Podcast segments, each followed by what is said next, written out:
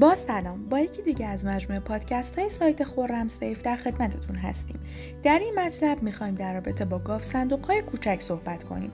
گاوصندوق کوچک یکی از نمونه های بسیار کاربردی برای نگهداری اشیاء قیمتی و مدارک در منازل می باشد که از نظر ابعاد و ظرفیت و عمق داخلی نسبت به گاوصندوق اداری و تجاری متفاوت است. این گروه از گاوصندوق ها از safe box بزرگتر و از گاف صندوق های زیر ویترینی، آسانسوری و اداری کوچکتر می باشند. اصلی ترین و مهمترین تفاوت در گاف صندوق هایی که با نام های بزرگ و کوچک دستبندی می شوند اندازه و ابعاد آنها بوده و از نظر نوع قفل و نحوه رمزنگاری با هم تفاوت زیادی ندارند. با توجه به وزن سبک این گروه از گاف صندوق ها که باعث نگرانی برخی از افراد می شود لازم است دقت زیادی به قفل به کار رفته برای آنها داشته باشید تا امنیت را تا حد زیادی افزایش دهید.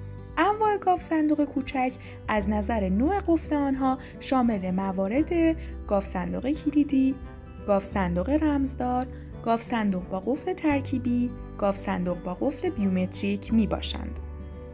با توجه به کوچک بودن ابعاد این گاوصندوق ها می توان از آنها در منازل و اتاقهای کوچک به راحتی استفاده نمود. همچنین می توان برای افزایش امنیت بیشتر این گاف صندوق ها گاف صندوق را درون کمد یا داخل دیوار نیز نصب کرد و آنها را به گاف صندوق مخفی تبدیل نمود.